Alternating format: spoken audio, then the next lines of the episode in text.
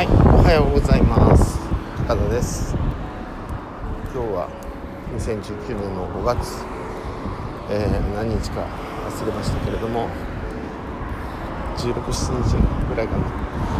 えーオフィスへ向かい途中なんですけども、今日感覚のトレーニングをしたいなというふうに思ってるんですね。で、車の音が聞こえてますよね。車の音って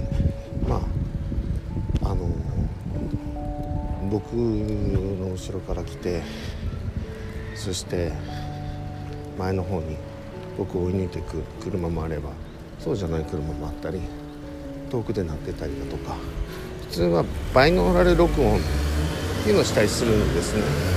あの臨場感を出すためにですね。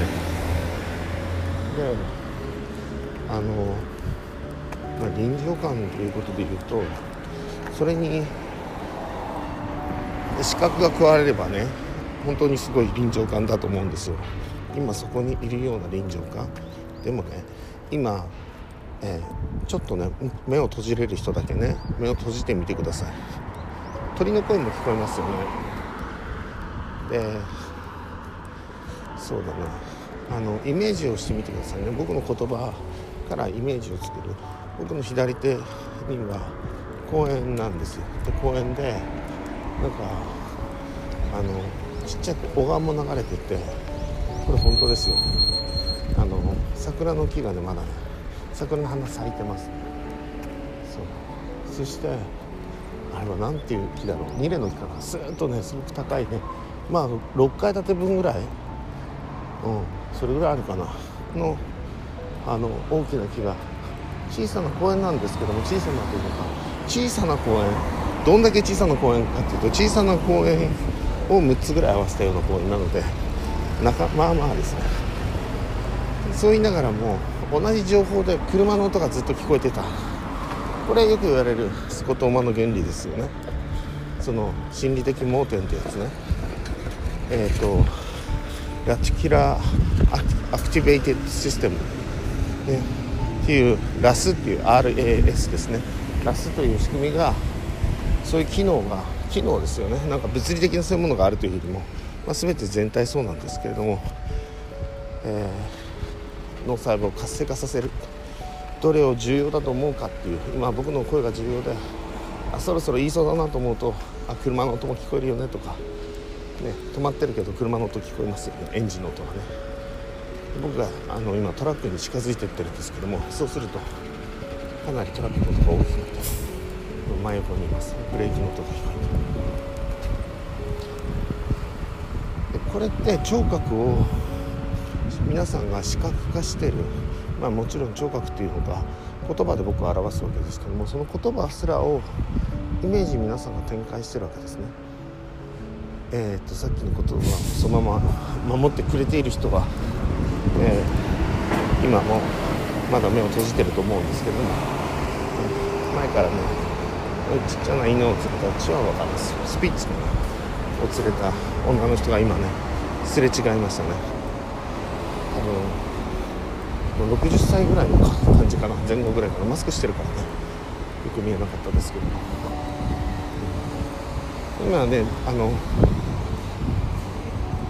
ガソリンスタンドの横通ってるのでなんかあの掃除機的なね音が聞こえたりだとか車もね量まあまあ多いですね今日ね。ちょっと遅く出たかったな。で共感覚ツールとして僕はエリオットという名前を付けて共感覚ツールというまあ分かりやすく言うと気候技術を作ったんですけれどもでそれをねこれから全国にねないしは全世界にねね使ってもらおうと思って、セミナーに行くんですけどね東京とね名古屋にもね。あの集まる人数というよりも今回はあのビデオにその前倒しで収録してあるんですよ。でこれをあの僕はオンラインでも、えーシェアして販売したいというふうに思ってるんですね、まあ、よく考えてみるとあの僕がそうですね。オンラインのクラスをやり始めたのが2013年半ばぐらいかな。で遠隔で遠隔地にいて遠隔機構をやりながら僕のビデオを聞きながらということをやりましょうねということで僕はねレッスンの意味でその情報空間の中でのレッスンですよね。あのイメージがまあこれは一回も話したことないですけど僕自身は僕がその映画「マトリックス」のネオがねあの格闘技を覚える時になんか脳幹の方になんかつないでねあのズボッとなんかつないでそしてインストールするみたいなのあったでしょ、うん、あのトリニティとかもさ、えっと、女性ね。これ今さすがに皆さん意識に上がってると思うんですけど救急車ね。病院の前なので、通過しましたね。ドップラー効果というやつでね。視覚化してますか皆さん。僕が喋ったことを視覚化する。これは日常的にも行ってほしいなというふうに思います。あのえっとね言葉とか人の話を視覚化するんですね。その視覚化するためにえっと視覚化の情報が足りない場合はえー、それってどんなあの感じなの？とかそれで？とかね。どんどん相手をの発言を流してあげる。方に向かうでしょ。訓練してるとね。そうすると相手は気持ちよくなるのでだって自分の話聞いてくれる人なんか世の中に誰もいないんですから。言っちゃった。でしょ、あのお金払って聞きに行く人は別にしてね。そういうふうにして来てくれる人は別にして。それはその人あのなんていうのか本当にその人が喋りたいことっていうかなんかプライベート的なこと？まあ、僕も常にねニュートンだカンネマンだとかね量子論だとかそんなことで会話を人生を埋めたくはないんですよ僕は実はね、うん、だけどそういうことがありながらあのそれしないでずっとほけーっとしてるのは僕は嫌ですね。ずっとあのダラッとしていたいっていうのは今働いてる人が一生懸命ね働いてる人がそうやって言うのは当然だと思うんですよね。もう10年でも20年でもダラーっとしてないみたいなね。分かります。それはね疲れてる証拠ですね、うん、疲れてる。心身ともに疲れてるまあそれでもねあの1年ぐらい休めばね元気は取り戻せると思うんですけども。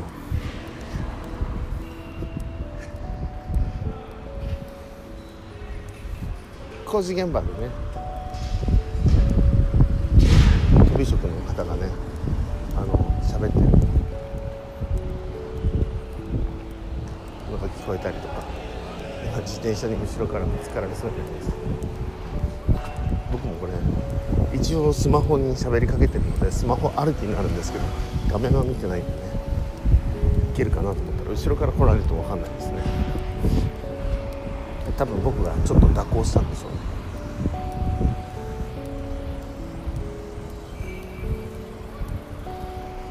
で頭の中でのその視覚化っていうことですね。なんかこんな感じかなって想像するのとあるいは人からなんか嫌なこととか聞いた時にそれを嫌でも想像しちゃうとか、うん、なんか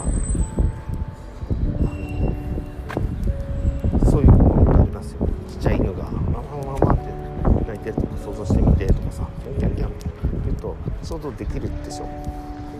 しちゃうでしょ。イメージしないでって言うと逆にしちゃうでしょ。だからバスターワークスでは視覚化諦めてっていう感じのことを結構言ったりしますよね。でもそれであの例えばよくある見たことのある日本の交番ってどんなのか分かるって言うと分かる分かるって言うじゃないですか。これは僕にとってもう視覚化なんですよ。あの自分を天才だと思うことですよね。人知れず。人知れずですよ、自分は何かの天才だと。まあ別に天才ってねいろいろありますから。まあよく考えると。ね逆立ちするとよく分かりますけどなんで2本足で立ってんのっていう。めっちゃなんかねいやそれは筋肉があるからでしょっつっても。よぼよぼのおばあちゃんとかでもおじいちゃんとかでもよろよろしながらも立ってますよね。あれもう奇跡ですよね。うん。そうそう。まあもうね二足歩行できるね。ロボットはできてますけど。人間ってジャイロもないのにジャイロってあのなんかねあのコマみたいなやつね。でも本当にバランス取ってますよね。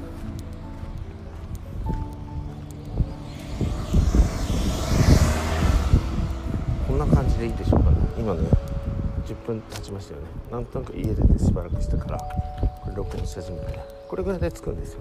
鳥の声とか聞こえてますよね。鳥って姿は見えなくねなんか辛さ別にしてね姿は見えないっていうことが多いですよね、うん、だからああいう泣いてる時ってなんか楽しんでるのかなっていう感じ。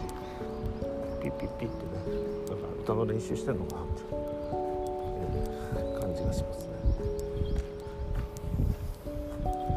共感覚の練習ね一緒にしましたね。ありがとうございます。以上です。